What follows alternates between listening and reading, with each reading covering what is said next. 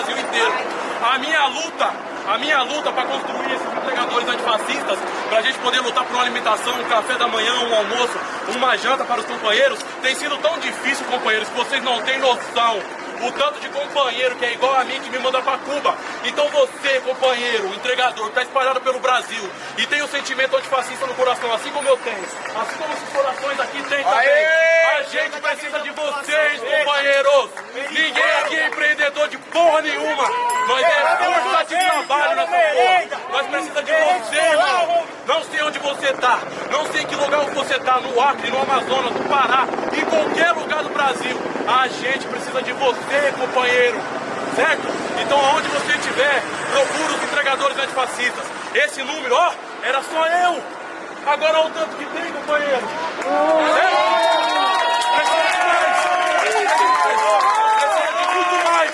Certo? Certo? Não dá pra aceitar, rapaziada. E é por isso que nós não só estamos numa democracia, nós somos a democracia. Pela memória daqueles que morreram para que a gente tivesse os direitos que temos hoje. Pela, pelos nossos direitos também, é por nós, pelas próximas gerações que vão viver. Ditadura nunca mais. Democracia! Democracia! Democracia!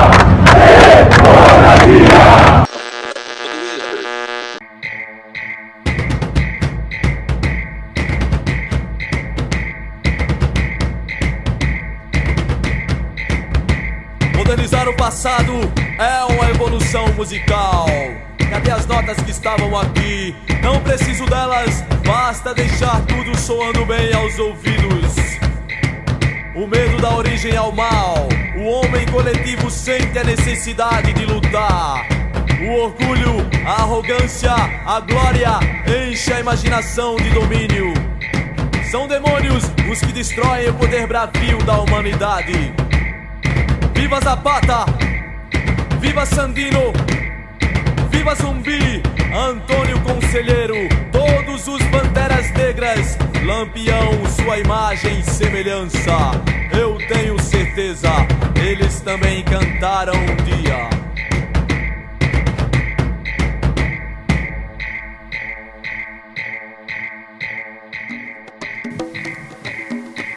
Bom dia, boa tarde, boa noite. Esse é o Miolo de Pod e eu sou Wesley Pinheiro, o host do podcast de comunismo gaiato, miolos militantes e rolês aleatórios críticos. A gente vai começar o Pod 8 conversando sobre a semana e tudo que está acontecendo com relação às manifestações antirracistas e antifascistas nesse suco de Brasil, onde a gente não tem um minutinho de paz, mas que agora a gente resolveu também tirar a paz de quem faz com que tudo isso aconteça de forma muito mais grave. No programa de hoje, a gente vai conversar com três personalidades muito representativas dessa luta e desse momento histórico, pensando nos limites, as possibilidades e as contradições dentro de espaços muito distintos de fazer críticas dentro do antifascismo. A gente sabe que esse debate é muito polêmico e tem circulado e se apresentado nas redes sociais de forma muito intensa o que seria antifascismo, quem de fato é antifascista, se é possível ser antifascista defendendo a democracia liberal. Aqui no caso a gente vai apresentar e conversar com três militantes que estão na ordem do dia pautando esse debate e que apareceram de forma muito expressiva e que saem um pouco do estereótipo comum da militância antifascista. Eu conversei no dia 5 de junho, na sexta-feira, portanto antes das últimas manifestações de domingo, com Danilo Pássaro, corintiano, ativista político-social, cria da Brasilândia em São Paulo, o cara é teólogo, é evangélico, está em todos os jornais aí, Folha de São Paulo, Estadão, o Globo, como um sujeito que é liderança do movimento Somos Democracia, membro da Gaviões da Fiel e que viralizou aí nas redes sociais os seus vídeos de chamamento para o ato e de organização do ato na Avenida Paulista naquele último domingo. Nós falamos um pouco sobre as perspectivas dos atos posteriores e como ele tem visto o movimento. Nesse mesmo papo, eu conversei com Pedro Paulo Matos, conhecido como Pedro Che, que é a liderança do movimento de policiais antifascistas. Pedro é policial civil no Rio Grande do Norte está há alguns anos pautando uma outra ideia de segurança pública e sofrendo uma série de perseguições por conta disso. A segunda parte do episódio foi gravada de forma surpresa antes de ontem no Instagram do Miolo de Pod, né, uma live que fizemos lá, portanto siga o nosso Instagram, junto de Paulo Lima, o Galo, que é rapper e entregador, motoboy em São Paulo, que também apareceu aí nessa conjuntura como um, um, personagem importantíssimo. Você já deve ter visto ele nos grupos de WhatsApp, nas redes sociais, os seus vídeos chamando os motoboys, chamando os ciclistas que entregam é, encomendas por aplicativo a se juntarem às lutas antifascistas. Então, esse episódio tem duas partes. A primeira com Pedro Tchê e Danilo Pássaro, e a segunda com o Galo. Escuta aí, que tá muito legal. E vamos lá. Você deve estar tá sentindo falta de alguma coisa, né? Ah, eu já sei. É a vinheta mais fuleiragem da polosfera. Solta aí. Miolo de pote? Miolo de pod? Ah, é miolo de pod. Miolo de pod, melhor podcast. Pode ou pode? Pode ou não pode? Mas pode mesmo. Miolo de pod podcast que chama. Miolo de pod. Fala água. Tu trabalha na Cagés, é? A Riego, é só miolo em pó.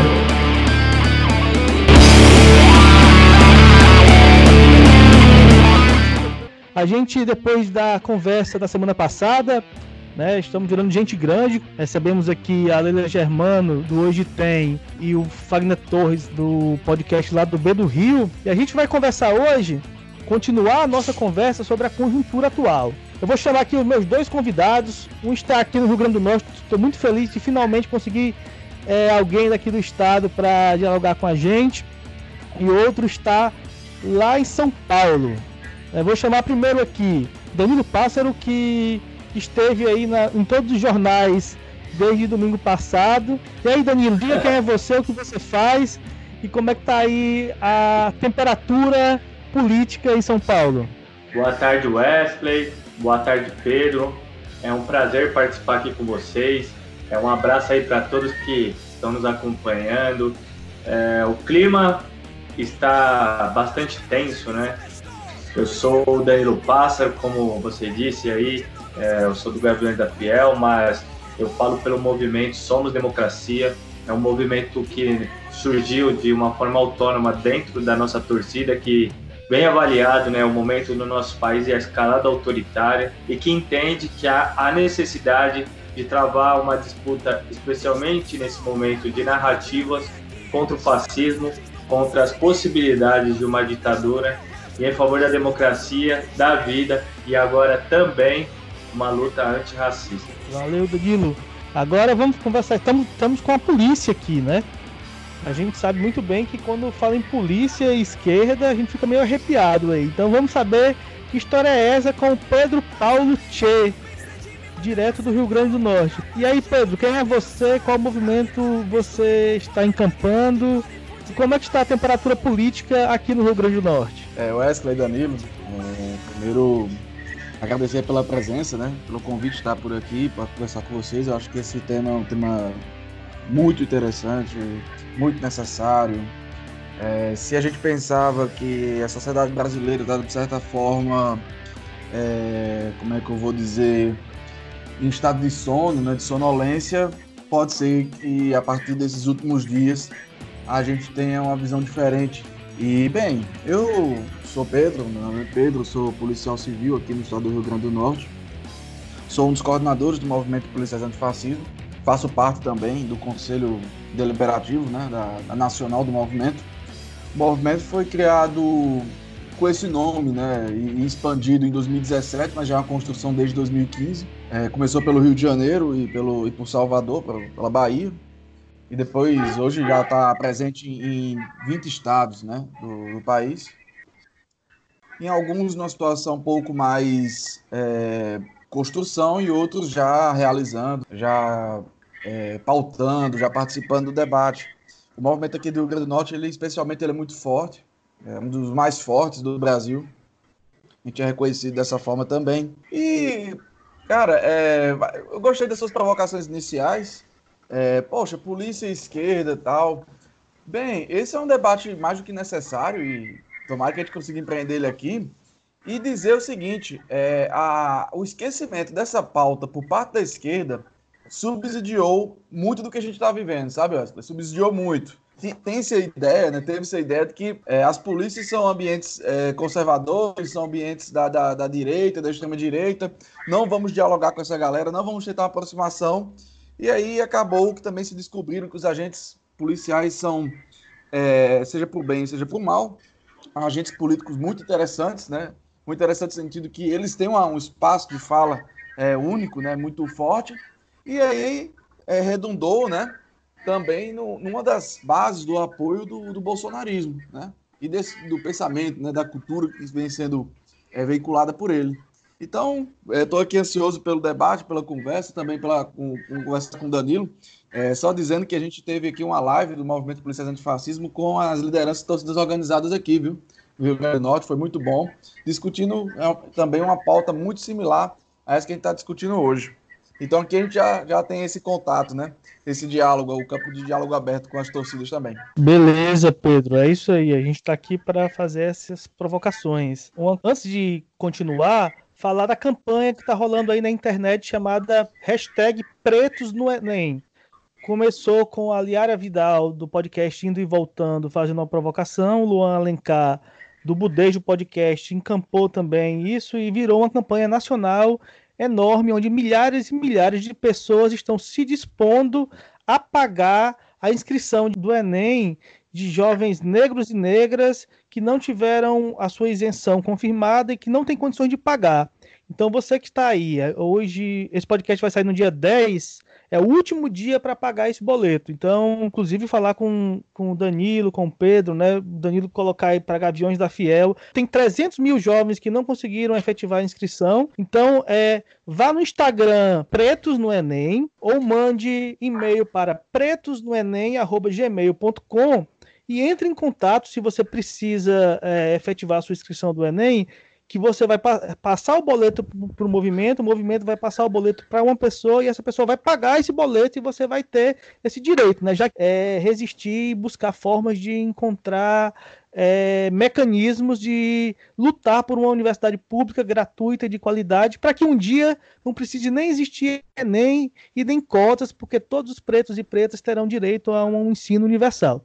Até lá a gente vai continuar resistindo. Mas vamos lá, vamos começar. Eu queria começar aqui com o Danilo, ele contar um pouco como foi esse processo de construção da resistência da, do movimento sobre, por democracia atualmente. Né? Eu vou conversar aqui, eu sei que o Pedro é torcedor do Náutico, eu sou torcedor do Fortaleza, né? A gente eu, pelo menos, como sou da, das anti, da Antifa, a gente tem, às vezes, uma grande dificuldade de ter simpatia com os times do Sudeste. Mas aí, quando eu vejo Sócrates, quando eu vejo a democracia corintiana, quando eu vejo, como disse o Fagner Torres é, semana passada aqui no podcast, né, essa mini revoada de galinhas verdes, na verdade foram patos amarelos, naquele domingo na Paulista, é, a gente sente um orgulhozinho do Corinthians, viu?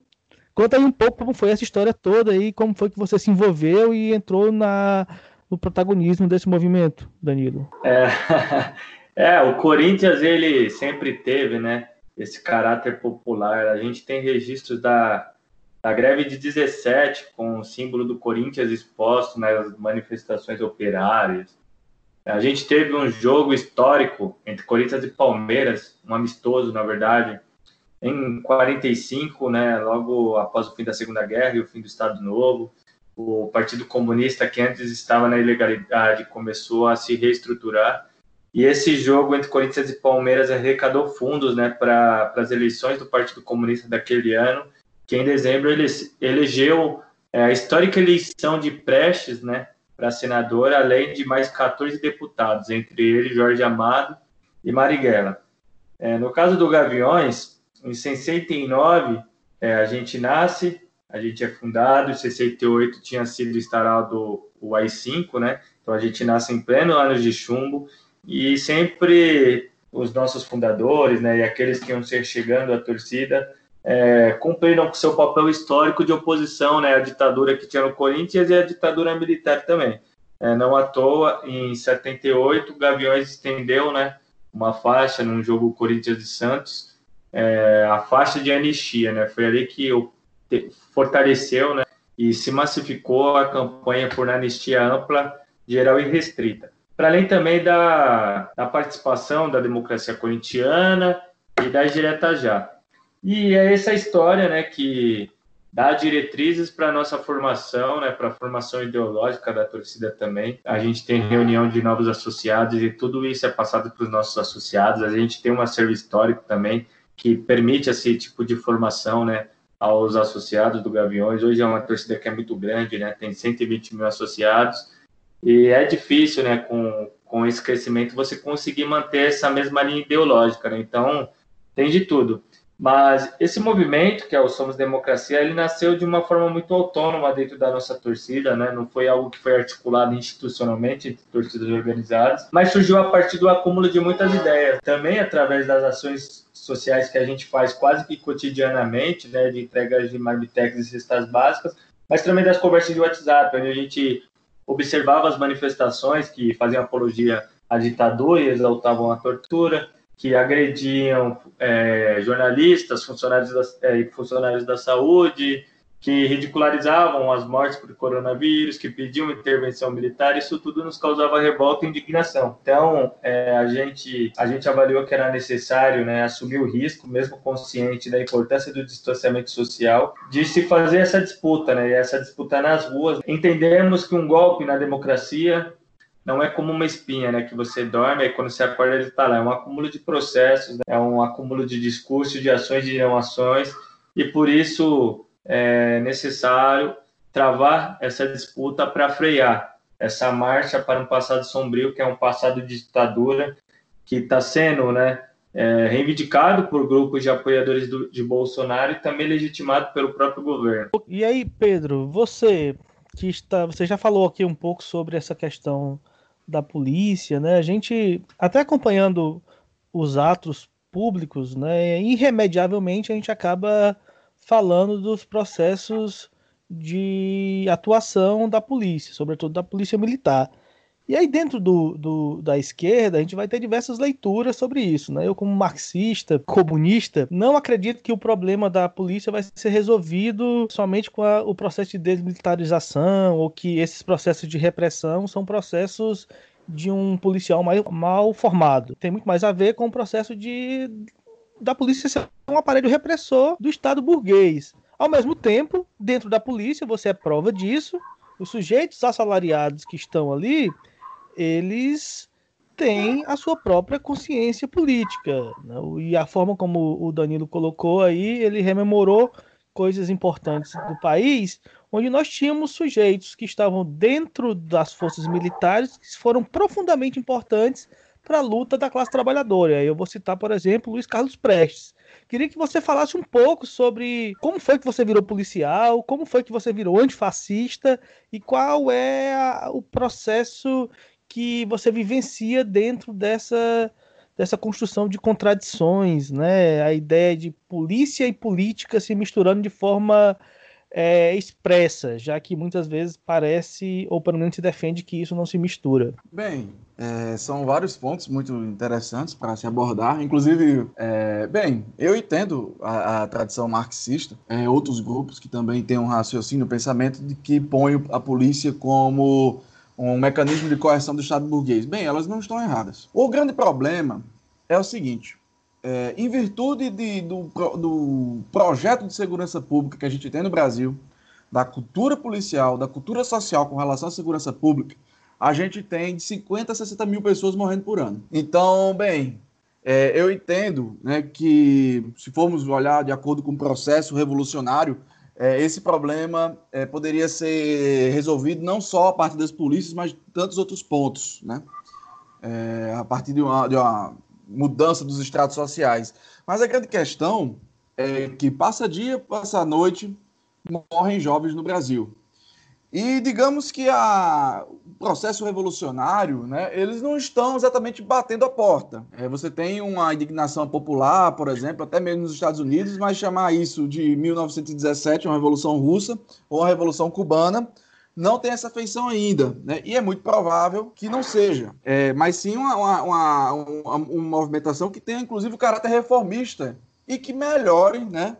Em um pouco, em um pouco as condições da população. Então é interessante que a gente não largue de mão para resolver o problema da polícia apenas quando se for tratar em quesito de revolução. Hoje, isso redunda em muitas mortes, em muitas destruições de família, é, também porque a polícia ninguém toca nesse assunto. Uns porque ela é muito conveniente ao modelo atual e outros porque acham também, né, que é por uma outra esfera, que esse assunto é um assunto é, como se não tivesse solução. Realmente, se você for falar solução 100%, não se encontra. Agora, a gente pode ter uma polícia, um sistema de segurança público que siga padrões que são obedecidos em outros estados burgueses, mas que são muito menos lesivos à população. E aí, vamos esperar ou vamos continuar perdendo jovens? Esse é um, é um ponto, né? É, bem, falando um pouco sobre mim, é, eu virei policial por necessidade, por buscar renda, né?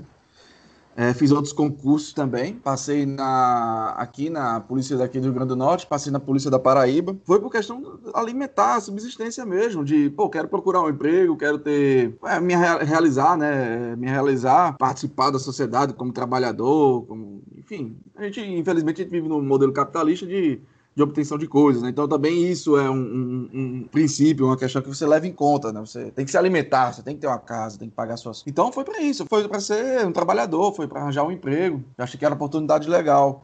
Eu sou formado em história, né? Então eu sempre eu já entrei crítico demais a, forma como se faz, se pensa polícia no Brasil, mas eu era desassistido do, dos elementos fáticos, né? De como viver isso, como realizar isso. E pude, né, a partir de entrar na polícia, perceber muitas coisas. É, não sabia que existia o um movimento de policiais antifascismo, eu não, eu não inaugurei ele aqui no estado, por exemplo. É, vim saber depois, que eu já era, inclusive, membro do Sindicato de Policiais Civis aqui, né, da diretoria do sindicato. Era um diretor do sindicato, que inclusive fui perseguido em virtude disso, porque eu, depois eu passei a ser integrante também do movimento, e aí ficou inconciliável, né? Porque minha base não aceita. Até hoje, eu tenho muitos problemas por causa disso. Mas aí quando eu soube que tinha um movimento policiais antifascismo, cara, e eu vi as ideias, eu falei, poxa, tô em casa, porque o que eu tanto critico na polícia, né? É a visão militarizada, é a ineficiência que existe, que não é exatamente culpa dos policiais, mas perpassa pelas estruturas, é a política de combate à guerra às drogas, que ela é inócua também, só faz produzir mortes quando a, saída é outra. É, então eu foi natural, foi, foi como a fome com a vontade de comer, né? E o encaixe foi muito bom. Com relação à questão da política e polícia, complicado, né? É, o policial militar, por exemplo, ele, ele é muito desassistido de direitos, sabe?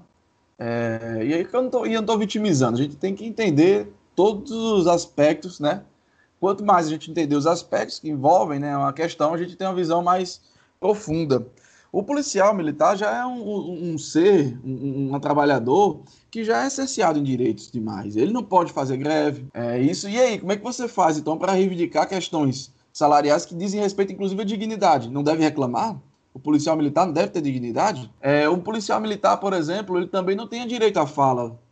É, se ele estiver na companhia de um superior hierárquico, se estiver discutindo um ponto, ele tem que pedir autorização de fala. Então, já há esse processo de despolitização, digamos, dos policiais dentro das instituições. É, eu, eu, entendo a ressalva que a gente da esquerda tenha, porque os caras degringolaram, digamos, para defender em massa os valores piores que a gente possa encontrar na sociedade. Mas isso aí também é culpa nossa. Isso também é culpa nossa. É, a esquerda, ela não. E aí, quando eu falo esquerda, eu falo no sentido genérico, então que se abarque tudo possível que possa se entender como esquerda. É, a esquerda não abraçou a questão da segurança pública. E quando eu falo abraçar, não é de maneira fraternal, é de uma maneira resolutiva. É, que governo de esquerda, eu levanto para vocês, teve alguma política diferente contra a segurança pública? Inovou, propôs, tentou fazer reformas para mudar e melhorar. Muito tênues, muito tênues. Se deixou justamente que elas fossem governadas pelas mesmas caixas que são governadas por pensamentos de direita. Então, não tem como a gente fugir disso. Bem, vamos tentar despolitizar as polícias. Não dá. A política ela está em todos os lugares. E como se deixou o espaço, o vácuo, Bolsonaro muito bem aproveitou isso, o conservadorismo entrou com força e ocupou os espaços e fez dela, né, das polícias, inclusive um grande, se não o grande, um dos grandes mecanismos eleitorais. Eu entendo que a gente deve politizar, por mais medo que exista, É, por mais que talvez nunca seja um campo progressista, mas a gente tem que levantar a reflexão para que não aconteça o que estava acontecendo, o monopólio das ideias. Era bandido bom é bandido morto, era o único tipo de discurso possível dentro. Quem tivesse um mundo diferente tinha que ficar calado. Com os policiais antifascismo, isso de certa forma quebrou-se. Os caras são maioria, eles são muito maiores. Mas a gente acabou com o monopólio do discurso. É isso aí. Inclusive, Danilo, é, assim, para o senso comum, essa conversa que a gente está tendo aqui, ela é extremamente surpreendente. É, o senso comum vai colocar vocês dois em lados opostos. A ideia de, da torcida organizada como um espaço da violência, da delinquência e da criminalidade, ele, ela é uma ideia que é espalhada e que tem muito a ver com o processo de criminalização da pobreza, né? um processo também de elitização do futebol. Queria perguntar para ti, é, queria que você falasse um pouco sobre essa ideia que se tem de que futebol é um, é um lugar da alienação das massas e a segunda coisa, essa ideia da torcida organizada como um espaço de uma violência, e quando eu falo violência, da violência não de um processo de resistência contra o autoritarismo, mas da violência despolitizada mesmo. A história já mostrou né, que essa ideia do futebol enquanto é, um elemento alienador, ela não consta. Né? Em diversos momentos da história do nosso país, o, o futebol foi muito importante né, para a mobilização da população junto a movimentos sociais e, e, partidos populares, né? Nós temos diversas organizações, né, e instituições de organização da sociedade civil que estão em torno do futebol. E no caso das torcidas organizadas também. Quando as torcidas organizadas que reúnem né, muitas pessoas que estão ali com uma pauta prioritária, um objetivo prioritário, que é defender, apoiar e torcer para o seu time, e esses espaços também se tornam espaços de debate política, né?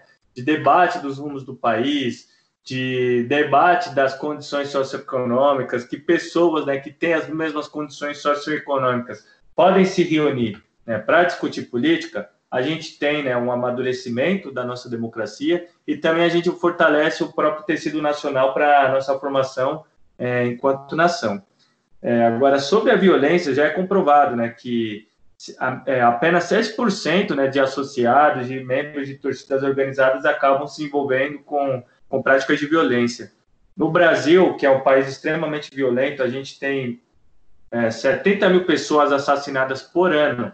Nós vemos que pessoas arrumam briga no caixa, na, na fila do banco, na fila do supermercado, por causa do lugar, né, do ônibus, no trânsito e etc. Então, é, o futebol, como tem paixão, como tem emoção e como tem uma rivalidade que é muito intensa, é muito provável que também haja né, ações, ações mais agressivas, ações de violência que sejam relacionadas ao futebol, mas isso não tem é, uma relação com a torcida organizada. Especialmente, eu falo pela, posso falar pela minha torcida, mas a gente sempre procura cumprir né, com as orientações das autoridades para evitar ao máximo qualquer tipo de conflito, né?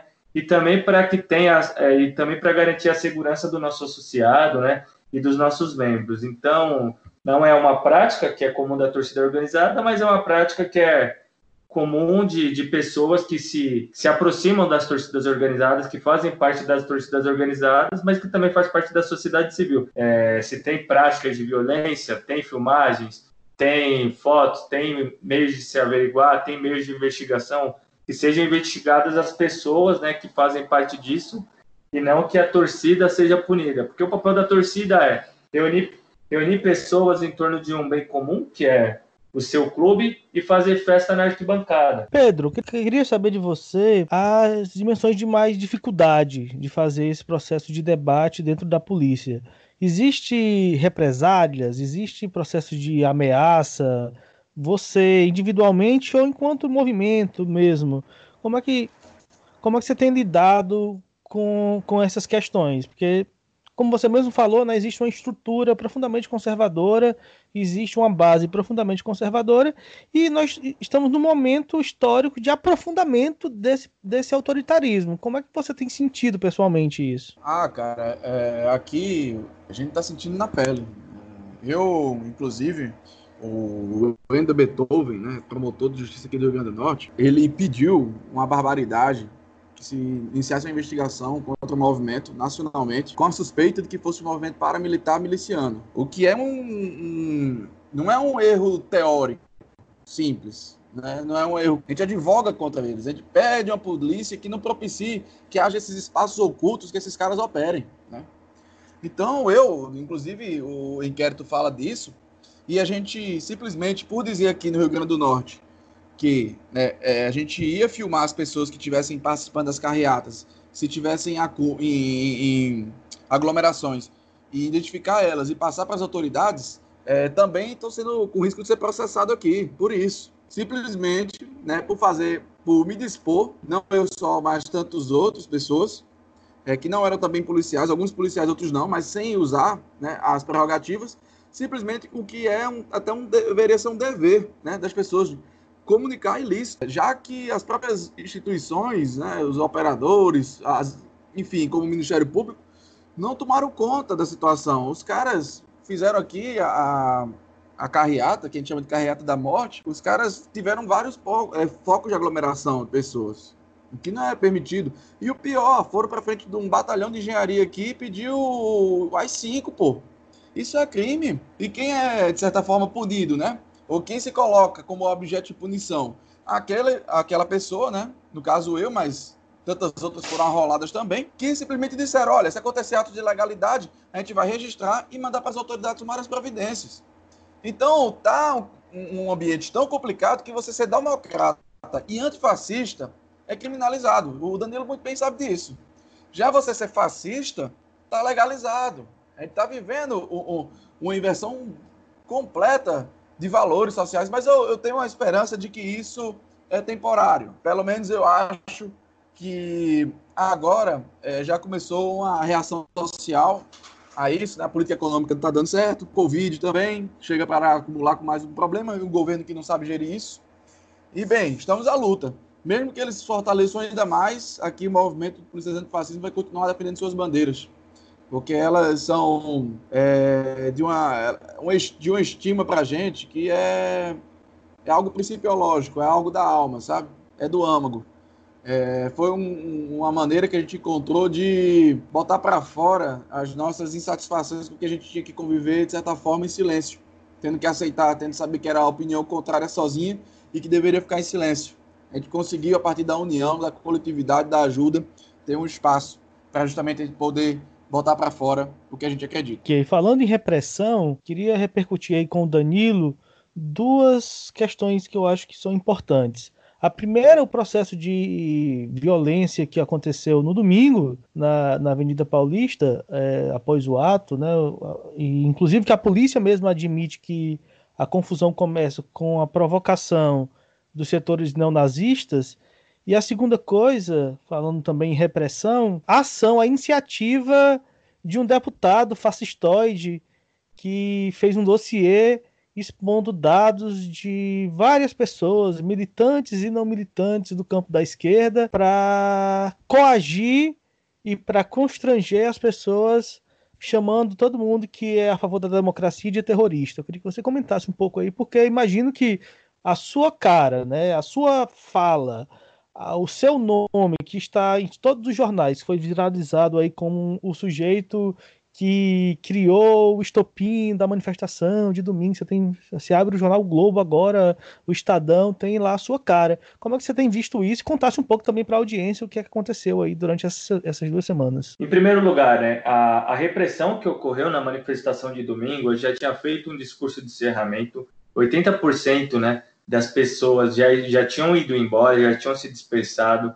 Mas um vídeo que foi amplamente divulgado mostrou né, que pessoas com é, fardamento de militares e com outros com portando símbolos neonazistas, mesmo sendo né, informados por jornalistas, por fotógrafos e por outras pessoas, né, logo ali é, no final da manifestação, para que não passassem ali no meio, para que não fizessem esse tipo de provocação, eles eles mesmo assim fizeram, né? E foi essa provocação que acabou gerando um tumulto, que fez com que a polícia, né, reprimisse a nossa manifestação. O que indigna também é ver essa parcialidade da polícia que um vídeo que também foi amplamente divulgado mostra uma mulher fazendo provocação com um taco de beisebol na mão.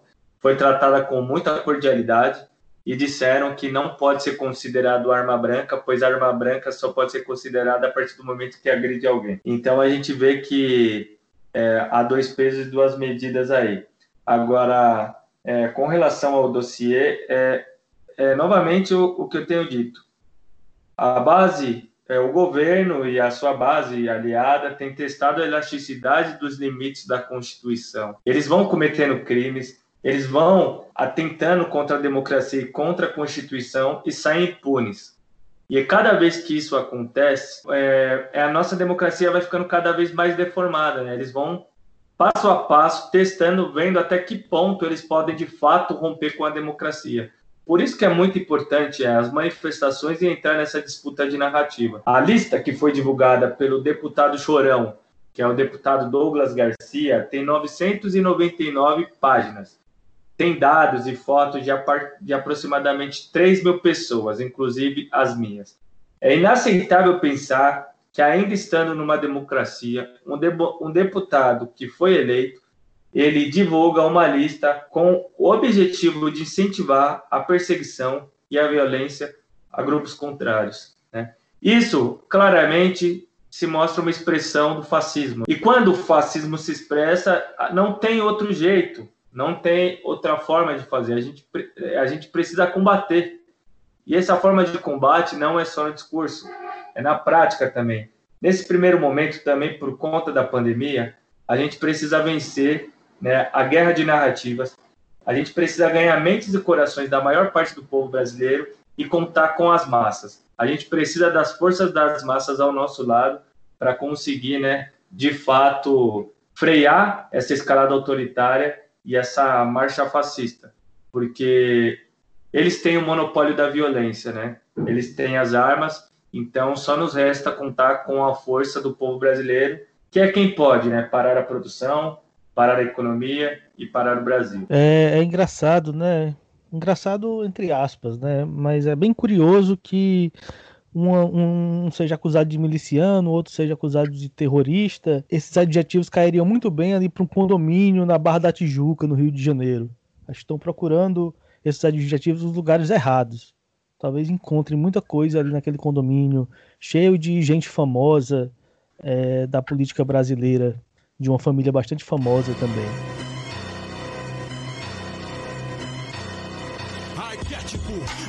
Sou um arquétipo, arquétipo. Meu mano, eu sou um arquétipo, arquétipo. Mano, Pedro, é, queria que você falasse um pouco sobre como é que você vê essa conjuntura e quais são os passos que a gente tem que é, fortalecer nesse momento. Né? Depois eu peço até para o Danilo também comentar. A gente tem um dilema é, ético, ético-político nesse momento, que é muito difícil de se resolver. As próprias manifestações de domingo dividiram um pouco no debate. Né? Será que é o momento de ir para as ruas? E eu queria que o Pedro comentasse um pouco o que ele pensa da, dessa conjuntura, como que, que a gente faz nesse processo para ampliar a resistência e derrubar o autoritarismo, e como é que ele vê isso também no Nordeste nesse momento é, já que a gente tem uma conjuntura política um pouco diferente aqui no Nordeste, embora as contradições também de repressão, as contradições entre o discurso de manutenção do isolamento social e uma pressão do mercado para a reabertura também persistam aqui com algumas particularidades. É, analisou muito bem, viu, Wesley? Aqui, é, embora é, aqui tem uma leitura um pouco diferente, que talvez vá se aproximar nos próximos tempos, né, com, por exemplo, a, o fim dos leitos né, de UTI. A gente tem 180 pessoas em espera para leitos com suspeita de Covid, em estado grave, né? Então, são 180 pessoas e, e isso, querendo ou não, isso é, se traduz, vai se traduzir em mais mortes, né? Porque a falta do, do amparo, né? Básico, mais básico que tem, que é a questão dos respiradores. E isso vai redundar no sofrimento de famílias e numa percepção, né? De que realmente o problema chegou. É complicado andar pelas ruas de Natal aqui porque as pessoas não estão muito afins de concluir o isolamento social. Essa é a verdade. Nos dois primeiros, nos duas primeiras semanas, três primeiras semanas, até a fala do presidente Bolsonaro, é, houve um choque, né? E as pessoas recolheram, mas hoje há, há, há cuidados profiláticos, né? Pessoas com máscara você vai encontrar, pessoas possivelmente com estoque de álcool gel em casa também você vai encontrar mas a questão de isolamento, de acúmulo de pessoas, mesmo em locais públicos onde não há necessidade que se esteja, né? Você está vendo. Então, eu acho que o Rio Grande do Norte, em especial, não só especial, mas o, uma boa parte do Nordeste que ainda foi pouco afetada, né? Porque uma parte do Nordeste já foi muito afetada, Maranhão, Ceará, é, Pernambuco. Mas os outros estados que ainda não foram tão afetados, eu acredito que eles agora vão ter um, um, um choque a mais, né? Com relação a isso. É, quanto a, a, questão do nosso do, da, da, crise de retórica, né?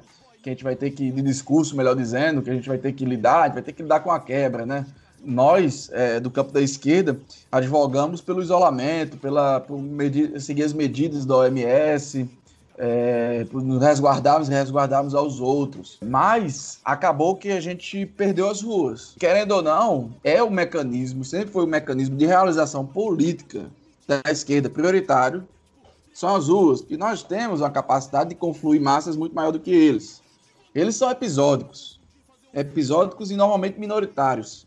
A gente tem uma capacidade de, de, de, de clamor que faz com que se desperte para algumas questões que são defesas nossas, né? E aí, é, eu entendo, complicado que seja, a questão de furar o isolamento social, eu entendo que há um mal maior. E aí a gente vai fazendo essas, essas correlações, né? É, primeiro, eles estão quebrando o isolamento. E aí eu coloco eles na situação de eles e nós de nós, porque eles têm esse discurso. Eles têm esse discurso. E aí não dá para a gente tratar eles de uma forma diferente se eles nos tratam dessa exata forma. A questão de atos e contra-atos, aí tem uma toda uma discussão, né? É, inclusive que está sendo muito, é, muito puxada pela centro-direita, né? digamos que a direita não alinhada ao bolsonarismo, né? que já esteve alinhada ao bolsonarismo, melhor dizendo. Esse pessoal, eles estão advogando que as pessoas não saiam de casa é, e que há um perigo, mas aí também até pessoas, alguns partidos de esquerda, e há um perigo que, em virtude de conflitos sociais, físicos na rua, se dê desculpa é, para que haja decretação do estado de defesa, por exemplo. Eu entendo que a gente tem esses riscos e a gente tem que tentar é, minimizar ao máximo. A questão de confrontos e violências, né? eu, enquanto policial, já é um dever, né? Mas eu entendo também, enquanto militante de esquerda, que se deve tentar evitar ao máximo, porque você pode perceber que o discurso do governo federal é um discurso preditivo. Como assim preditivo? Por enquanto, a, as questões relacionadas a brigas, danos, violência, elas são muito pequenas, muito. Mesmo o que aconteceu em São Paulo, não é expressivo. Não é expressivo. Foi muito maior o movimento que vocês fizeram aí, Danilo, muito mais expressivo do que os atos que teve de desacordo. É, mas o que eles estão apostando? Eles estão apostando que, aí seja por causa das bandeiras falsas, a galera infiltrada que entrar, enfim, se intensifique os confrontos, tenha morte, etc., para que se dê uma desculpa, né? Então, a gente da esquerda tem que fazer um trabalho duplo de motivação e de levar às ruas, apesar dos pesares, e deixando muito claro, como deixou o Glauber Braga, que foi questionado sobre isso, ele disse: Eu estou me manifestando agora. Terminando, vou para casa. Isolamento social. Temos que ter essa, essa linha, mas ao mesmo tempo temos que cuidar muito dos nossos próprios atos, o que não é fácil, o que não é fácil, para evitar que se dê munição ao discurso alheio. E aí fazer a pressão social, né? fazer a, a, a ter o, novamente a, as ruas serem nossas vozes e a gente pressionar ainda mais para mudanças é, dentro do cenário, seja no sentido do Bolsonaro, do bolsonarismo do governo federal recuar em algumas pautas, em alguns discursos, o que eu não acho provável. Ele, ele se autoflagela, inclusive, por causa do que fala, ele se destrói muitas vezes, coisas que não acrescentem nada para ele. Mas se não, se, é, se não for por essa via, pelo menos que seja uma via que de repente impulsione a um processo de desgaste político que leve ao impeachment. Né? Pelo menos não, seria ótimo, né? seria melhor se fosse o caso, se caso fosse comprovado as razões de impeachment. Ou, na verdade, num médio prazo, a gente conseguisse pelo menos é, enfraquecer essas teses né, fascistas, muitas vezes, para que nas eleições de 2022 elas não tenham vez. Ele não consiga ser reeleito e que entre alguém que seja pelo menos progressista, não é? Tem uma visão diferente, que não tem uma visão antipovo. E aí, Danilo, como é que você vê esse dilema ético aí entre a necessidade de isolamento e autocuidado na pandemia que inclusive o governo autoritário bolsonarista desacredita, e não só ele, né? A gente queria que você falasse um pouco sobre essa polêmica entre as ruas e o isolamento social, como foi que você viu isso e como é que vocês vão enfrentar isso daqui para frente aí, enquanto movimento? É, bom, em primeiro lugar, realmente não é uma iniciativa simples, né? Resolver fazer uma manifestação numa, num período de pandemia, mas avaliamos e, como eu já disse, a gente passa por uma escalada autoritária, né? O presidente Bolsonaro e sua base aliada quer se utilizar né, da pandemia e das crises que vão se acentuar é, para impor sua ditadura. Isso, essa é a nossa avaliação. E essa disputa, né? Essa, essa luta, ela tem que ser travada nas ruas, não tem outro, outro lugar. E é por isso que a gente resolveu assumir o risco. E é isso, a gente assumiu o risco, porque da mesma forma que é muito grave, né? A pandemia, por, já tem mais de 30 mil brasileiros mortos por coronavírus, né? Também é muito grave a gente ter uma ruptura democrática. Então, eu digo por nós, né, que somos maioria da periferia, é, que somos a maioria pobre, classe trabalhadora, para muitos de nós nem existiu quarentena, para muitos de nós nem existiu distanciamento social, porque o governo não garantiu nenhuma política séria de proteção social e fez a gente furar a quarentena por meio do sufocamento financeiro. Muitas pessoas trabalham nos serviços essenciais, sejam mercados, sejam padarias, e precisam utilizar o transporte público, como também, né, que é a grande maioria, são trabalhadores informais, que precisaram sair para trabalhar para ter alguma fonte de sobrevivência, né? Então, para a gente foi, de fato, muito mais simples mobilizar, né? E, e assumir esse risco de que, se a gente nada fizer, a gente pode ter, sim, uma ditadura imposta por Bolsonaro, pode ter, sim, é uma saída autoritária que vai provocar uma ruptura democrática, o que também é muito grave, e sempre somos nós, pobres e classes trabalhadores, que sofremos, né, com, com o governo, e ainda mais pensando que Bolsonaro, ele é muito pior no sentido de incapaz de fazer mediações e de ser mais desumano do que todos aqueles que chefiaram todos os crimes da ditadura mas também não deixamos né, de cumprir a nossa parte no que diz respeito à, à nossa convicção da importância do distanciamento social. A gente tem feito é, recomendações para as pessoas né, que mantenham alguma certa distância. Na prática, é muito difícil fazer isso se efetivar, ainda mais na última manifestação, que teve um número mais, muito maior do que a gente esperava. É, vamos distribuir 4 mil máscaras vamos distribuir álcool em gel na saída das, na saída das estações, teremos centenas de profissionais da saúde que circularão pela manifestação para orientar as pessoas a, a tentarem ficar numa distância considerável. E eu acredito que assim a gente consegue minimizar né, os danos, a minimizar o ritmo de contágio da manifestação e cumprimos o nosso papel histórico né, que é a necessidade de combater o fascismo e de defender, pelo menos nesse primeiro momento, a democracia, porque apesar da nossa democracia é, precisar ser melhorada, ela precisa ser aperfeiçoada, ela não precisa ser, ela não pode ser destruída, porque ainda que tenhamos uma democracia que sempre excluiu, né, o povo trabalhador, o povo pobre, o povo preto, o povo de periferia, ela ainda assim é melhor do que toda e qualquer ditadura. Pedro, é, a gente sempre fala em conquistar as pessoas e, é, e esse é um momento privilegiado de retomar uma base social da classe trabalhadora para um discurso pró-povo, né? pró-direitos humanos, pró-mulheres, pró-negros e antirracista. É o momento de desvendar toda a farsa que foi imputada durante esses últimos anos de que esse discurso seria o flagelo social brasileiro. Pelo contrário, né, as coisas estão se desvendando. Mas aí eu pergunto para ti, é, como é que se faz um diálogo com os policiais?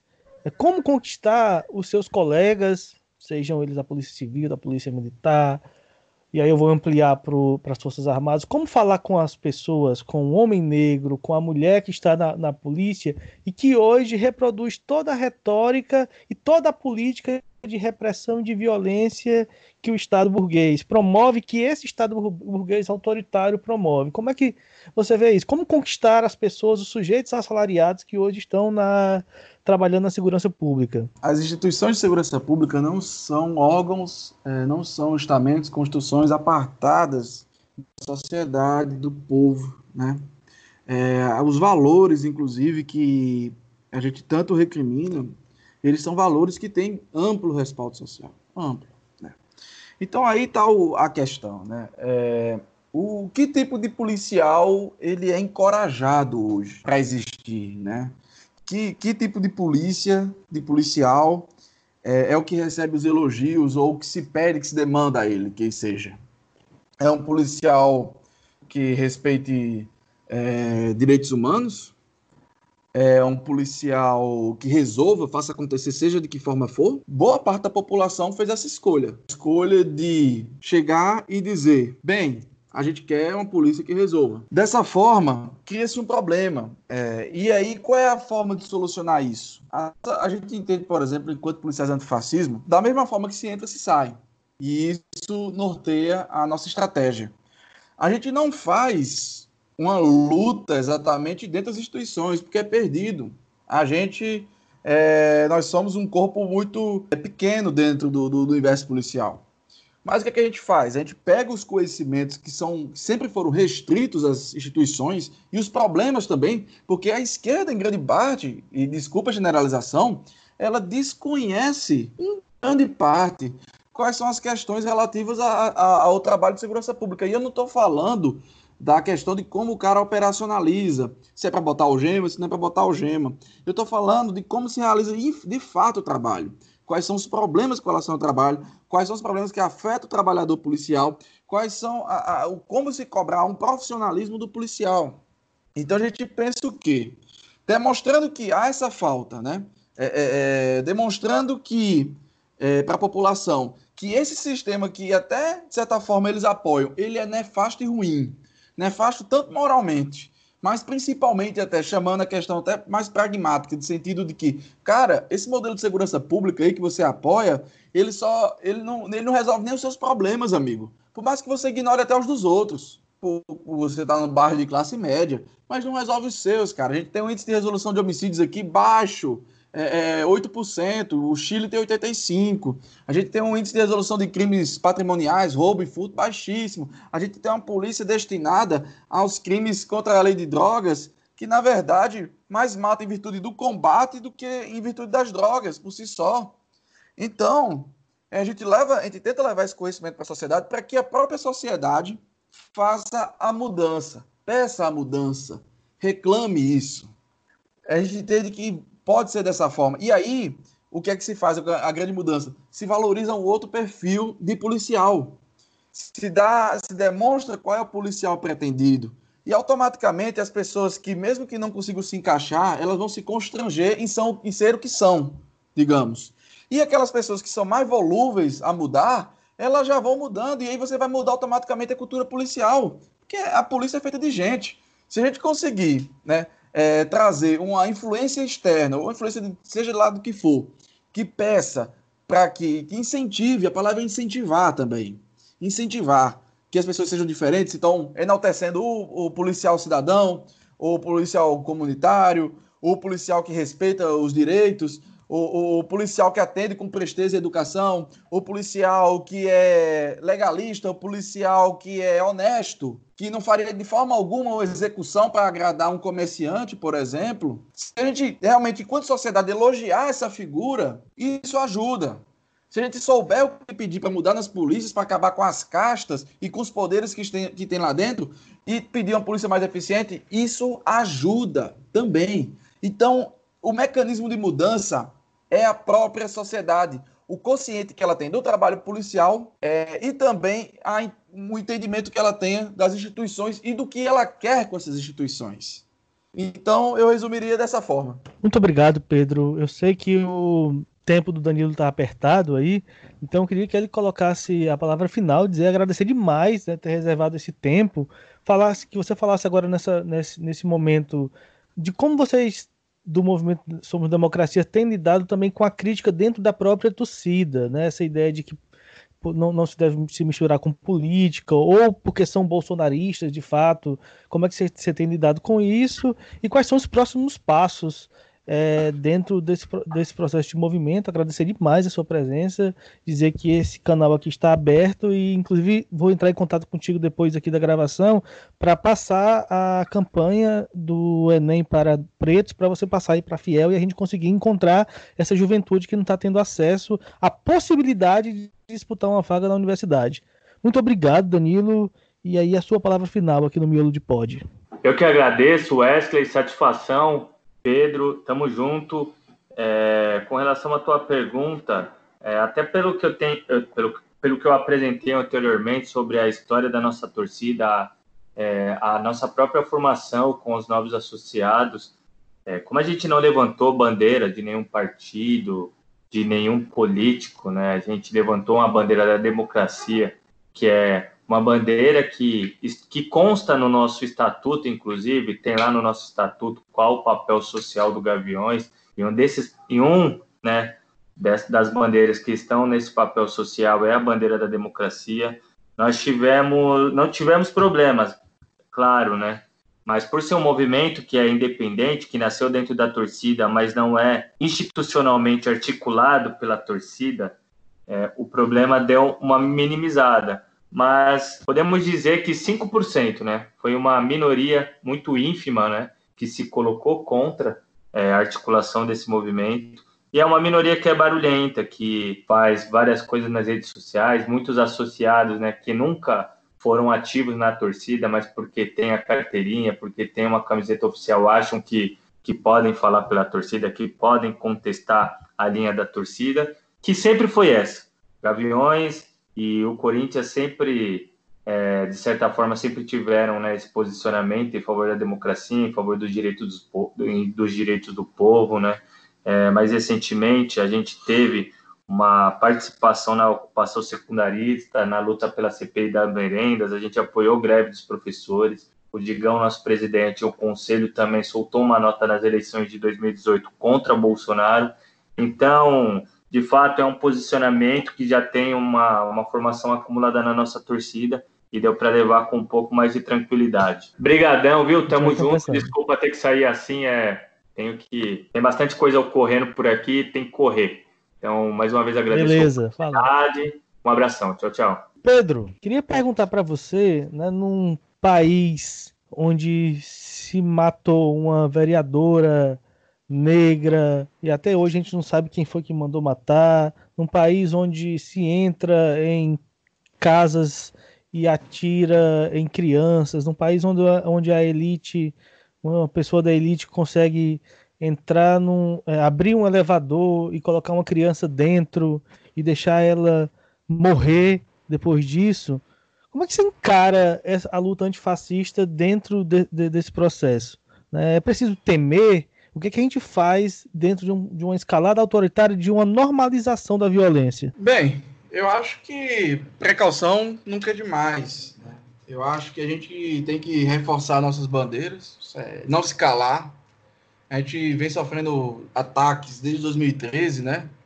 É, nas nossas pautas, querendo ou não, embora o movimento de 2013 ele era inicialmente amorfo, no sentido de que ele não tinha uma delineação política clara, ele foi absolvido, né, por uma direita. Aí você tem a questão também do, do lavajatismo, que entra também, reforça o discurso anticorrupção, vinculando a esquerda à corrupção e como o mal maior da nação quando nunca foi o mal maior da nação. É um mal terrível, mas não é o mal maior da nação. Nós temos problemas piores, né? O nosso racismo estrutural ele é algo muito pior do que a corrupção, pura e simplesmente, muito pior. É, a, nossa, a nossa percepção ou indiferença hoje à violência é algo terrível também. É, então, são elementos não é, que são bandeiras que a gente não pode largar e a gente tem que sempre evidenciar. Eu acho que a luta se dá muito a partir disso, porque eles têm dificuldades claras em, emplacar suas pautas. Né? Eu, o bolsonarismo ele conseguiu de uma forma bem inédita e inexplica... inexplicável não seria a palavra, mas surpreendente fazer isso. Mas veja, mesmo os candidatos de direita, centro-direita, como se queira chamar, eles tinham muitos cuidados com relação às suas falas, com suas opiniões. Não que a gente não tivesse um público que não gostasse de misoginia e homofobia, mas é, essas pessoas elas eram estimuladas a ficar em silêncio pela vergonha social, pela ter alguém que combatesse essas falas caso elas falassem, né? Guardando isso a, a conversas de bar e mesa de jantar. E essas pessoas saíram. E a gente tem que voltar a constrangê-las. A gente vai voltar a constrangê-las mostrando quanto o pensamento delas é vil, negativo e sórdido. É sim mostrar que a gente tem que ser humanista, não é? acima de tudo. E a democracia cabe pluralidade e que eles, no pensamento totalitário deles e monolítico, eles inclusive são antidemocráticos. E perguntar eles se vocês são pró o quê? Questionar, pôr na parede. O que que vocês defendem? Vocês têm cara para defender isso? Até quando? Até quanto? E a gente nota que isso está enfraquecendo. Isso está enfraquecendo, tá, não está tão forte mais. É, muitas pessoas estão constrangidas, muitas pessoas até negam voto, e a gente está no caminho certo. É, a gente não vai conseguir eliminar isso. É uma realidade política para os próximos 10 anos, no mínimo. Mas a gente tem como reduzir isso a partir de um combate do dia a dia a um núcleo que fale para si mesmo e pare de falar tão alto e falar para outros. Eu penso que o que a gente tem que fazer é defender a todo tempo as nossas bandeiras. É o que cabe a gente nesse latifúndio, né? Pedro, queria agradecer demais. Agradecer a você e ao Danilo, pedir para você fazer a sua palavra final, dizer que esse debate aqui ele é revelador não porque é um exercício de tolerância, porque nós eh, colocamos um policial e um membro de torcida organizada para conversar porque isso aqui é muito mais do que a tolerância. Que esse debate aqui não é aquele debate onde se colocou Marcelo Freixo e Janaína Pascoal para conversar como se eles estivessem é, no exercício de tolerância. A gente não normaliza a violência, a intolerância e o fascismo. Então são dois sujeitos do mesmo lado lutando contra a intolerância dos sujeitos de um outro lado e que estão em todas as esferas da sociedade. Queria que você colocasse aí sua palavra final, dizer que estamos abertos aqui Espero mais parcerias, conte comigo na, na, nos espaços da, da polícia antifascista para a gente fazer mais provocações, para a gente pensar junto, para a gente é, fortalecer um processo de escalada contra o processo de intolerância, de genocídio do nosso povo, nosso povo nordestino, dos negros e das negras desse país, do, da classe trabalhadora, da população LGBT, porque chegou a hora da gente revidar e reconstruir um projeto de nação e um projeto de resistência latino-americana contra a política é, genocida do imperialismo. Muito obrigado pela sua participação, sua palavra final. Palavra final, pegando o gancho de tudo que você falou, exercitar a tolerância para os tolerantes. O que eu estou querendo dizer com isso? Um discurso fascista, né, um discurso que pregue derrub a derrubada, não, mas sim é, o massacre, né? é, a indignidade de certos grupos, esse discurso não se pode conciliar. E é um, uma questão, uma reflexão que a gente tem que fazer dentro do, do campo mais progressista, da esquerda, de que a gente não cai na tentação para, de repente, voltar ao poder, ou seja, no, no Estado, no município, no governo federal, a ceder mais com esse tipo de pessoas, com esse tipo de ideias. Esse tipo de ideias tem que ser alijada.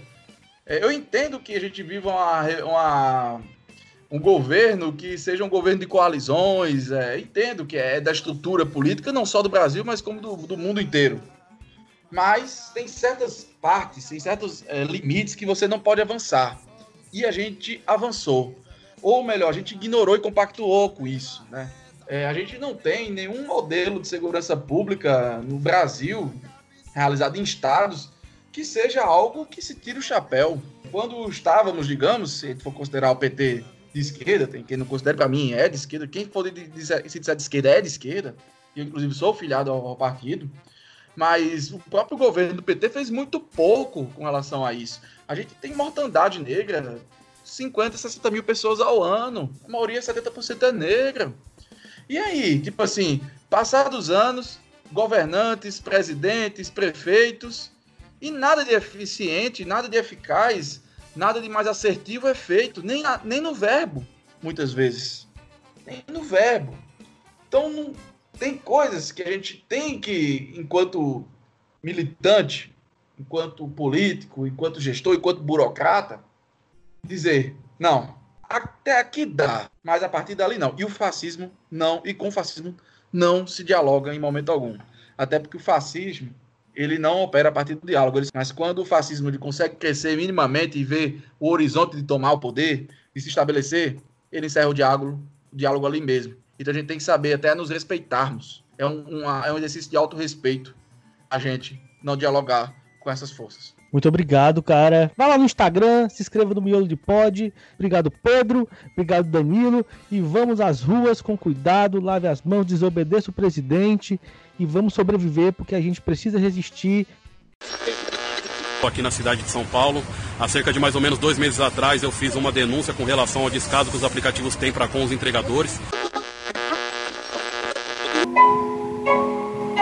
Do gueto do subúrbio surge um homem cujo mundo não aceita sua pele negra, espelha a consciência, país em decadência, não se tem prosperidade, o povo é oprimido às margens da sociedade, pouca dignidade, o governo tem em mente, rouba nosso povo, Oba. explora nossa Opa!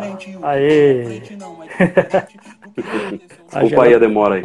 Tranquilo, cara. Ó, tem uma galera. Eu não divulguei, não, é lá, é surpresa, mas já tem uma galera assistindo aqui.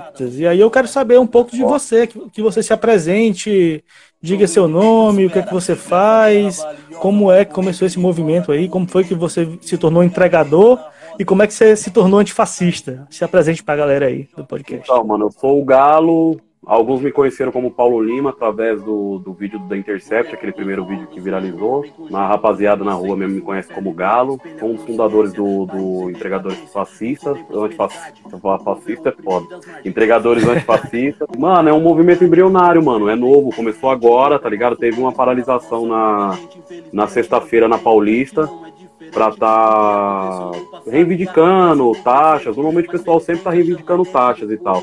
E eu sempre me neguei em algumas paralisações da, da- dos aplicativos, porque tem uns companheiros que ficam pedindo o fim da CLT, fica pedindo essas coisas assim que eu não, eu não acho bacana, não concordo. Aí eu acabo não- não encostando por causa dessas coisas, entendeu? Mas aí, agora dessa vez eu resolvi encostar. E aí eu fui na sexta-feira lá, e aí tavam, era pra colar um monte de 700, colocou, colou 20, aí era 20, queria fechar Paulista, os policiais descer a borracha, e aí eu fui lá tentar ajudar, fazer um intermédio lá entre a polícia e os caras, pra ninguém tomar borrachada, pros caras não multar ninguém e tal. E aí nós chegamos no consenso de que a, a manifestação ela tinha que acabar por causa de uma questão de segurança mesmo, porque só 20 ali ia acabar todo mundo indo pra cadeia e não ia arrumar nada. E aí eu falei pros caras, eu falei, ó, mano, vocês querem vocês querem ver o que, é um, um ato mesmo, uma paralisação foda mesmo? O cara falou, como assim? Eu falei, mano, domingo vai ter uma cabulosa. Vamos, nós tudo junto? Aí os caras falaram, demorou, vamos. Como é que é o nome do seu negócio aí? Aí eu já criei na hora. Falei, entregadores antifascistas, irmão. Vamos, você fecha? Fecho. E nasceu ali na sexta-feira, dentro da paralisação do- dos aplicativos ali na, na Paulista. Eu achei que os caras não iam. Eu já achei que os caras não iam. Eu achei que eu ia ficar falando. Só que aí foi chegando um, foi chegando dois, foi chegando três. Quando foi vindo, eu tava com 10, 15 ali, 20. Aí uns foi embora mais cedo, outros continuou até o final e tal. E foi muito louco, mano. O que aconteceu depois, hoje, né, mano? O que aconteceu proveniente das coisas que aconteceram ontem. Caramba, eu não, é, não tô conseguindo como agradecer as pessoas aqui. Cara, é, enquanto a gente na universidade está falando de uberização do trabalho, teorizando, vocês estão vivenciando na pele o olho do furacão dessa pandemia, né? É, é uma galera que, que não tem condições de viver o isolamento social por conta da precarização do trabalho. E aí eu queria que você falasse um pouco com relação às manifestações. Tem uma galera colando na manifestação, mas também tem uma galera que é contra o autoritarismo, que acredita que não é o momento, que ir para a rua nesse momento é, é, estaria dando razão ao bolsonarismo, que nega o isolamento social e que isso vai, isso pode causar é, prejuízo, que pode aumentar o contágio. Eu queria entender o que, você pensa sobre, sobre isso. A gente teve muito debate, né, de, de, desde os últimos, do, últimos dois domingos que, que rolaram manifestação, se deveríamos ir ou não para a rua. Eu queria que você falasse um pouco sobre isso. Então, irmão, eu penso assim, ó, se você é contra ir pra rua, você tem todo o direito. A gente tem uma pandemia em andamento, eu não sei se você é grupo de risco, eu não sei se você tem alguma doença crônica, é, você tem todo o direito de, de ser contra. Eu também não sei como é que tá a sua vida, como é que tá as coisas. Só que eu acho estranho, mano, porque muitas dessas pessoas que eu ouvi falando contra ficou batendo palma para as aglomerações lá fora, para as manifestações lá de fora. E quando teve o ato do, do, do, das torcidas antifascistas no domingo, um bonde bateu palma. Os caras transformou o Emerson merecidamente num herói. Merecidamente. Ou seja, tipo, mano, o que vocês fizeram foi muito bacana. Essa é a mensagem que foi passada. E aí, no meio do caminho, as pessoas incentivam uma coisa, e depois, no meio do caminho, falam assim: é, Eu acho que não, que é melhor ninguém ir, porque não sei o que. Eu acho isso irresponsabilidade. Eu achei irresponsabilidade. Mas bacana. Eu também vi coisas no ato acontecer que eu achei irresponsabilidade. Tinha um pessoal lá xingando o Emicida, por exemplo. Falando, Emicida, seu cuzão, não sei o quê. Eu não gostei. Por que, que eu falo que eu não gostei? Porque eu acho que isso é, de, é, é dividir, moro? Eu não acho bacana dividir. O MC dele deu um papo, pra mim foi um papo de bunda mole. Particularmente, eu acho que foi um papo de bunda mole. Tipo, mano, isso aí pode ser um plano de não sei o quê. Plano nada, mano. Mil fitas acontecendo, não é preciso aí. As pessoas querem ir, tem que ir, tem que aproveitar o momento, tem que fazer mesmo. Eu falo que antes da pandemia nós já vivíamos um pandemônio. A pandemia meio que acabou sendo uma desculpa pra gente expor o pandemônio também. Porque a pandemia pega todo mundo, né, irmão? O pandemônio só pega a favela, só pega a periferia. A pandemia pega todo mundo. Então vamos, vamos, vamos todo mundo trocar ideia, tá todo mundo com o coração aberto aí. Teve uma época que eu vi o pessoal postando o céu no Instagram. Aí eu falei, caramba, mano, olha o que, que tem que. Olha como é que as pessoas têm que viver. Tem que vir uma pandemia para as pessoas conseguir parar e olhar pro céu, de tanto que o capitalismo te acelera, te deixa louco. Não, eu preciso, eu preciso, eu preciso. Você não consegue parar e olhar pro céu. Aí de repente você olha pro céu e fala assim: caramba, olha o céu que o capitalismo mata todos os dias, que céu bonito, que bacana. Então acho que a pandemia ela foi uma desculpa para outras coisas, ela abriu uma porta para outras coisas. Eu achei muito louco o ato que aconteceu e achei irresponsável da parte das pessoas que da esquerda, né? Porque a direita não tem nem como ficar falando o pessoal da direita assim, mas o pessoal da esquerda que ficou tentando desanimar o pessoal assim, achei irresponsável. Beleza, cara. É essa essa essa polêmica com o MC, eu acho eu, eu particularmente acho que as coisas que ele colocou são coisas pertinentes, né? São, tem uma série de riscos que se precisa colocar né, com relação tanto à pandemia como ao fato real de que a repressão e a bala, não só de borracha, chega na pele preta de forma muito mais rápida, evidente e, e, real do que nas outras peles, o Emicida tem toda a razão, mas que esse debate precisa ser feito de forma mais tranquila entre a esquerda, né? não é porque o Emicida colocou que ele precisa ser xingado na manifestação, e também é, a galera que está em casa e que considera que a tática de manifestação de rua é, não é a mais correta nesse momento, precisa pensar se existe alternativa para quem está na periferia. Se as pessoas que estão na periferia têm, estão tendo direito a esse isolamento social, se as pessoas que estão na periferia estão tendo direito a ficar dentro de casa e não ter a polícia batendo na, na, na porta e metendo bala no seu filho de 9 anos de idade. Né? As pessoas que estão indo para a rua, boa parte das pessoas que estão indo para a rua nesse momento estão indo para a rua porque não tem outra alternativa, porque a morte está batendo na porta de qualquer forma. Então a reação é ir para a rua. Eu acho que uma coisa que você falou, e o seu, o seu vídeo, cara, é arrepiante, né? Porque é, para o senso comum da esquerda, é um, um cara que tá.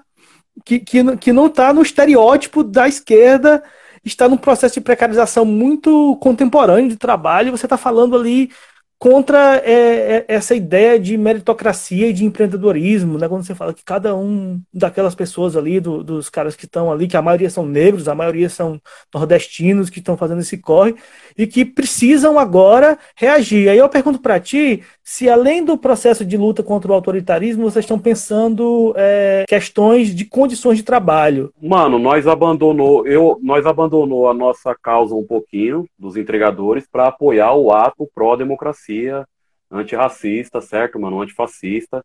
Por quê? Porque sem democracia não adianta gritar outras coisas, irmão. Se a democracia for pro saco mais uma vez, certo? Ela já não é uma democracia forte, a nossa democracia.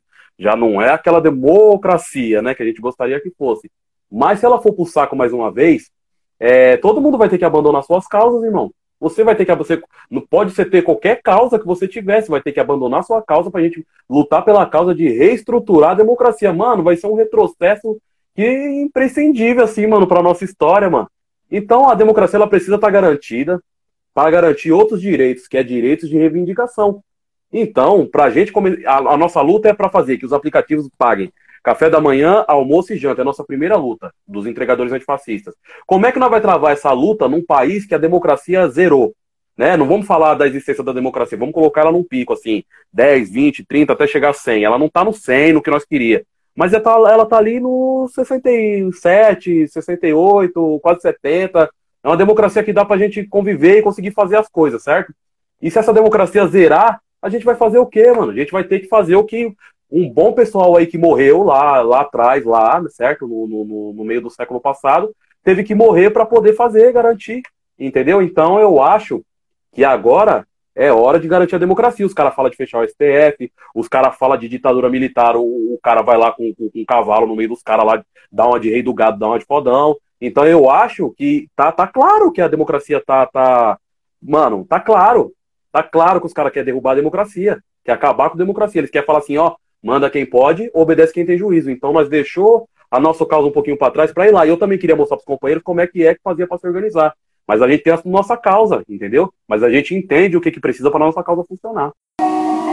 Andando por aí, do mundo Tipo Kazuski, o Ana Bomber explodindo tudo. Beethoven era surdo, Steve Wonder é cego. Mentiras é o que eu escuto, falsidade é o que eu enxergo. Eu sei, fora da lei que o homem criou O mesmo quebrou. A intenção de fazer Beleza. Cara, e assim, você tá falando uma, uma série de coisas pertinentes, né? Uma, é uma expressão de consciência de classe é, que está em falta na classe trabalhadora, em todos nós, da classe trabalhadora, enquanto coletividade. Eu te pergunto, a gente sabe que boa parte da categoria não pensa como você. O que que fez você pensar assim? O que que você acha que faz com que você tenha essa posição e essa leitura de realidade? Como é que você, você, você e o movimento têm lidado para dialogar com a galera que não pensa dessa forma e que está aí também trabalhando nesse setor. Ó, antes, antes de eu chegar na categoria, que eu cheguei na categoria de motoboy em 2012 e comecei a trabalhar como entregador em 2019, certo? Antes de eu chegar na categoria, eu já tinha essa consciência, eu já tinha essa ideia, eu já sabia o que eu era, eu já sabia o que eu representava e a forma que eu me posicionava, certo?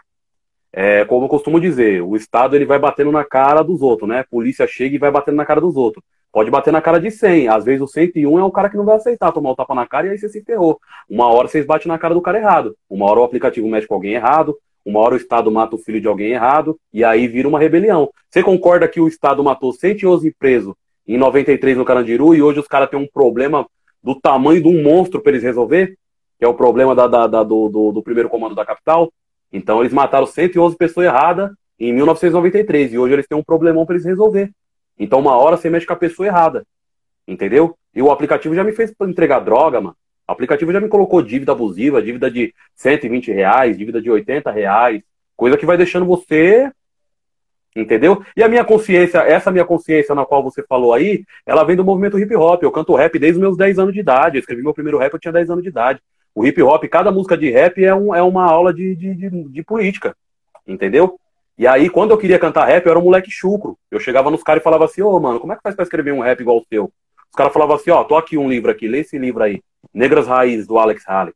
Certo? Você tem que ler pra você escrever. Eu ia lá e lia, comecei a ler, comecei a ler, comecei a ler, comecei a adquirir minha consciência, minha ideia, minhas ideias, meu posicionamento, tá ligado? E quando eu cheguei para trabalhar no, no, no, nos aplicativos e como motoboy, eu já tinha essa consciência. Sim. E com relação aos companheiros, com relação aos companheiros, a maioria dos companheiros até então ficava me mandando para Cuba. Agora tem menos companheiro que tá me mandando para Cuba.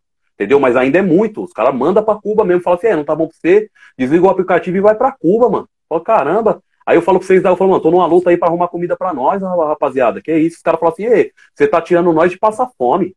Eu falei, eu tô tirando vocês de passar fome. Ele falou, é, mano, que ninguém tá passando fome, não. Nós quer ganhar melhor, que é pra nós comprar nossa própria comida. Aí essa ideia do empreendedorismo pegou os caras assim de uma forma fodida. Então é o que eu falo para iniciar uma luta, primeiro tem que desconstruir as mentiras. Então é uma luta para desconstruir as mentiras. É por isso que vários mano agora tá abandonando a luta. Por quê? Porque quando chega na hora de lutar, o cara já tá cansado de ficar desconstruindo mentira, mano. Então agora o meu processo, junto com o processo dos companheiros, é desconstruir as mentiras. Falar, ó, oh, mano, nós é trabalho, nós é trabalhador, força de trabalho. Nós não é empreendedor de nada. Eu quero mostrar isso pros caras, quero desconstruir essa mentira. E, Galo, assim, a gente nesse, nesse episódio do podcast conversou com policial antifascista. O cara é da Polícia Civil integra um movimento que vai de encontro, né, que colide diretamente com a estrutura da segurança pública, do, da natureza da segurança pública. A gente sabe que a polícia brasileira, ela, ela, sobretudo a polícia militar, mas enquanto política de segurança pública, ela está aí para fazer um projeto de, de necropolítica, de extermínio da juventude pobre negra e para reprimir esse tipo de pensamento. Aí eu, eu pergunto para ti, como é que está é, tanto a, as questões de represálias dentro da categoria ou se você, com essa exposição toda que você teve, né, você, a sua cara agora está em todo lugar.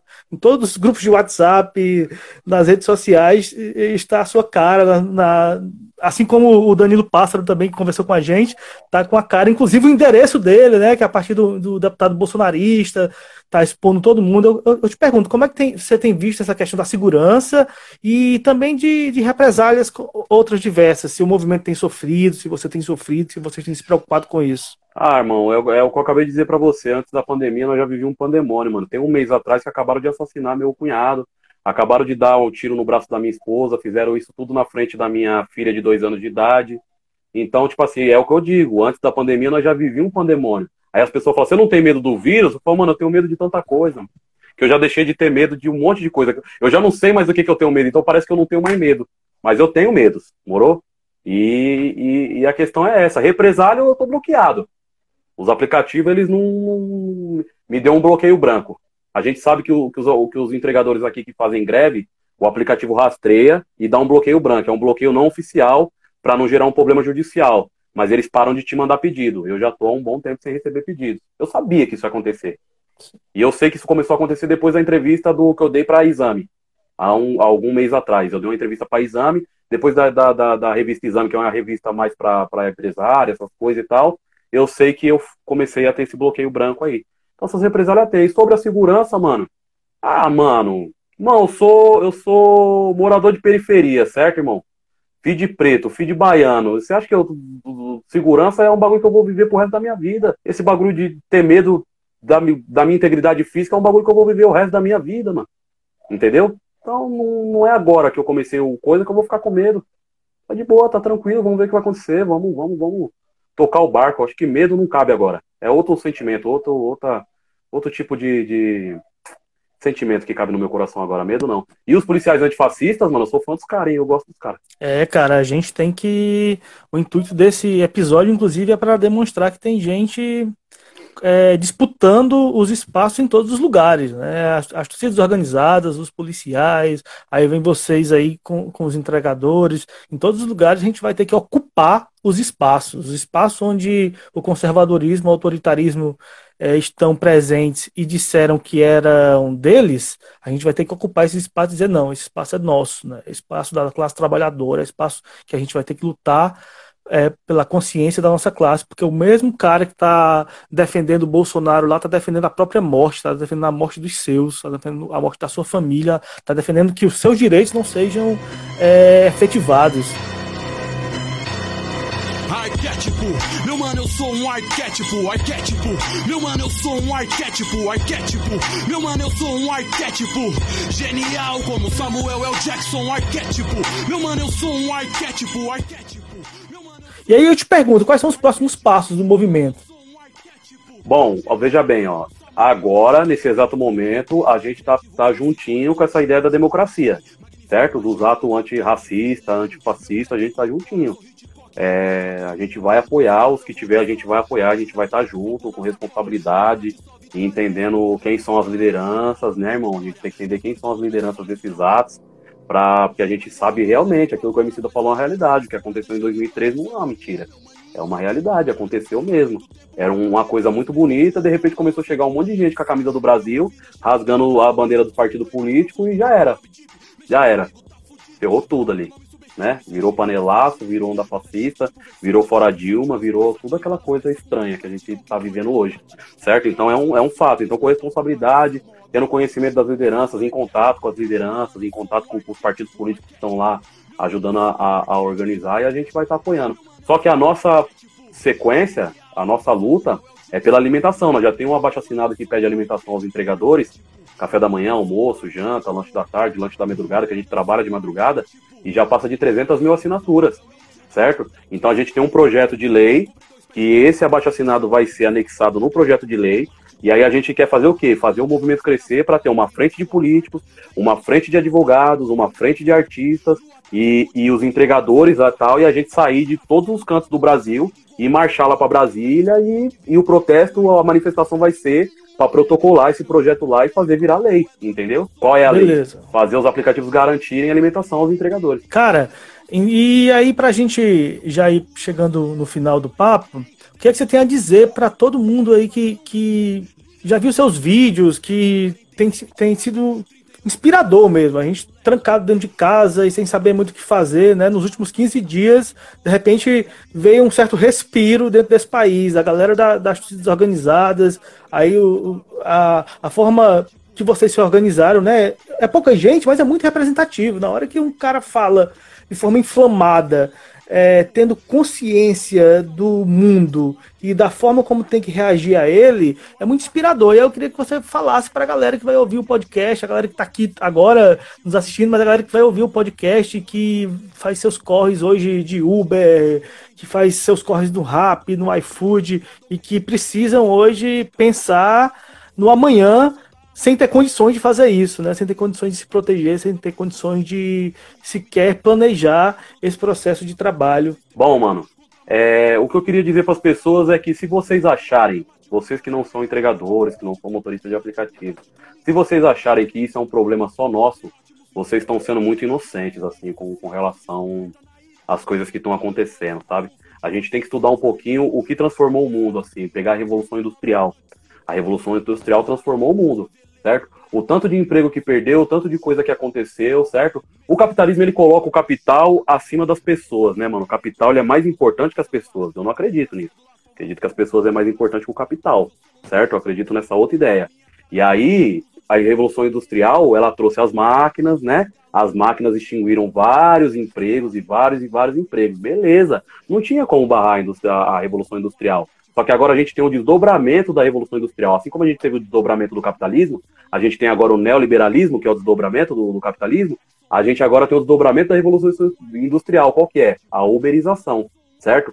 A uberização, a robotização do trabalho. Então, o que, que vai acontecer? Ó, vai chegar uma hora que você, médico, vai perder seu emprego, porque vai secar, e aí, do nada, vai aparecer uma ótima oportunidade, um aplicativo de médicos, no qual você vai receber uma consulta e você tem ali 4 segundos, 10 segundos para poder receber aquela consulta. É uma consulta de 3 horas, 40 reais. Ah, eu acho que não vale a pena, não vale a pena se eu perder o outro pego, eu vou ficar bloqueado, eu não sei. Você vai viver isso, você é médico, você é advogado, você é jornalista, você de qualquer classe, porque se isso funcionar com os entregadores, com os motoristas de aplicativo, pode ter certeza que isso vai ser ampliado em todos os setores. Então, se vocês acreditarem de verdade que isso é um problema só nosso, entregadores ou, ou, ou, ou motoristas de Uber e 99 e aplicativo e tal, tal, tal, bom, vocês estão cometendo uma inocência que vão colocar vocês na mesma situação que a gente está e não vai ser bacana. Eu garanto que não vai ser bacana. Isso precisa parar agora.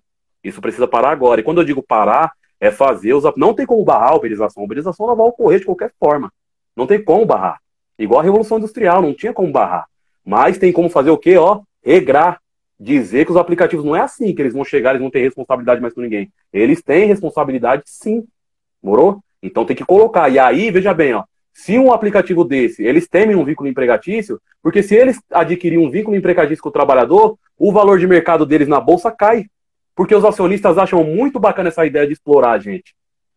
A gente só lucra, não tem problema nenhum, não tem problema com greve, não tem problema com isso, não tem problema, não tem problema com nada, a gente só tem que se preocupar em contar dinheiro. A única preocupação dos acionistas dessas empresas são em contar dinheiro. Mais nada. Mais nada. Então, se isso funcionar aqui, uma hora isso vai chegar em você. É uma onda, vai chegar em você. É isso.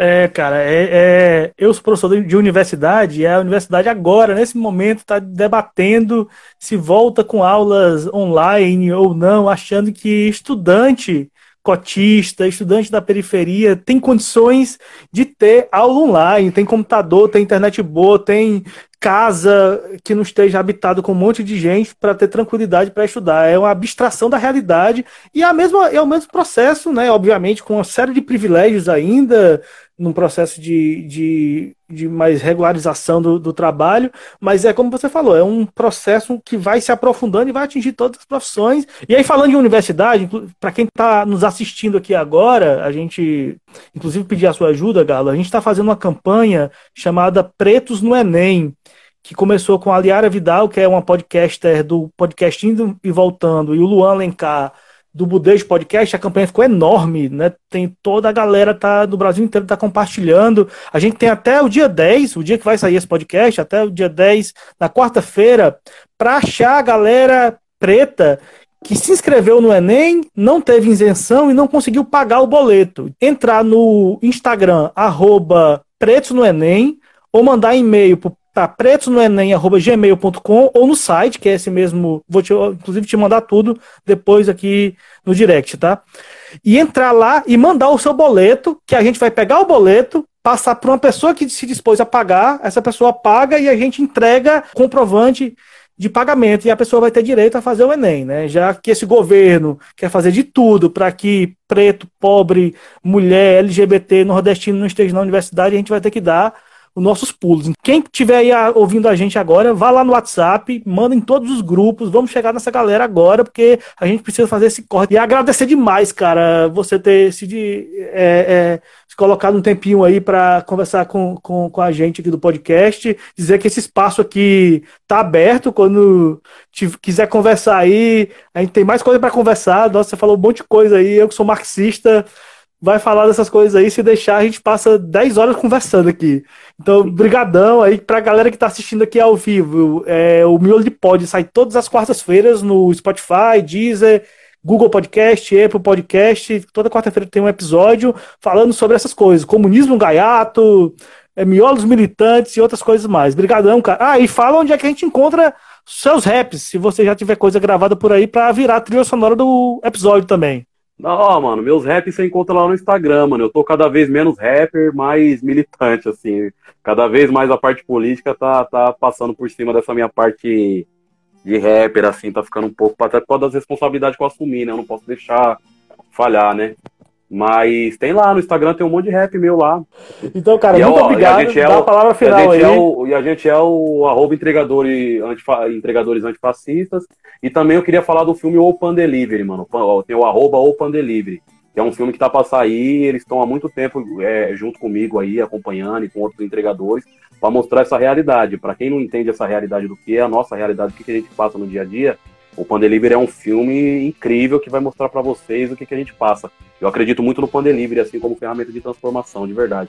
E queria dizer que por aí tem várias pessoas, mano. No Pernambuco tem gente me mandando mensagem para montar entregadores antifascistas lá, no Distrito Federal, no Rio Grande do Sul, um entregador brasileiro na Inglaterra quer ajudar. Mil pita tá acontecendo, mano. Então a ideia é que isso cresça, assim, mano, demais. Valeu demais, cara. Então sigam os integradores antifascistas, siga aqui o Miolo de Pod, a galera que tá chegando agora aqui. No Twitter, sigam o tweet, o tweet do, do Miolo de Pod, mas sigam também um tweet chamado Se Protejam, que a gente está criando uma rede nacional de assistência jurídica e de acompanhamento dos atos de manifestações antifascistas e antirracistas que estão acontecendo, para a gente poder denunciar os abusos. Ontem é, uma série de abusos aconteceram no Brasil inteiro, inclusive toda a solidariedade ao Ari Areia, militante do PSOL do Ceará, que foi preso é, durante o ato em Fortaleza. Ari é suplente do deputado Renato Roseno, LGBT, artista, e foi preso junto com a galera que estava pacificamente lá andando pela rua após o ato. E obviamente a polícia chega na hora que as pessoas se dispersam e fazem o que fazem. Se não tivesse gente filmando na hora, a coisa poderia ser pior. Hoje o Ari já está em liberdade, a galera já está em liberdade, mas muita coisa vai acontecer, a gente vai ter que ficar atento aí. Você que esteve conosco aqui nessa live surpresa, muito obrigado. Agora eu vou ter que criar uma gambiarra para isso aqui virar um podcast, uma parte de podcast, mas quarta-feira vai estar tá no ar em toda podcastiola. O miolo de pod vai ficando por aqui com Danilo Pássaro, com o Pedro Tchê e com o Paulo Galo. Obrigadão, galera. É nóis, Até mais. Valeu, junto. Paulo. É nóis, Valeu. tamo junto. Valeu. Valeu. Tocou nesse podcast Jumenta Parida e Raps do Galo que você acabou de ouvir conversando com a gente. A edição do programa é minha, Produção minha e de Vanessa Furtado. E um agradecimento especial a Ione e a Mônica do movimento Toda Poderosa Corintiana, um movimento feminista que fez a ponte com Danilo Pássaro. Se você gostou desse episódio, compartilhe aí nas suas redes sociais, converse com a gente, mande o feedback. Semana que vem tem mais. É isso aí. Valeu. O pod tá cheio. Tchau.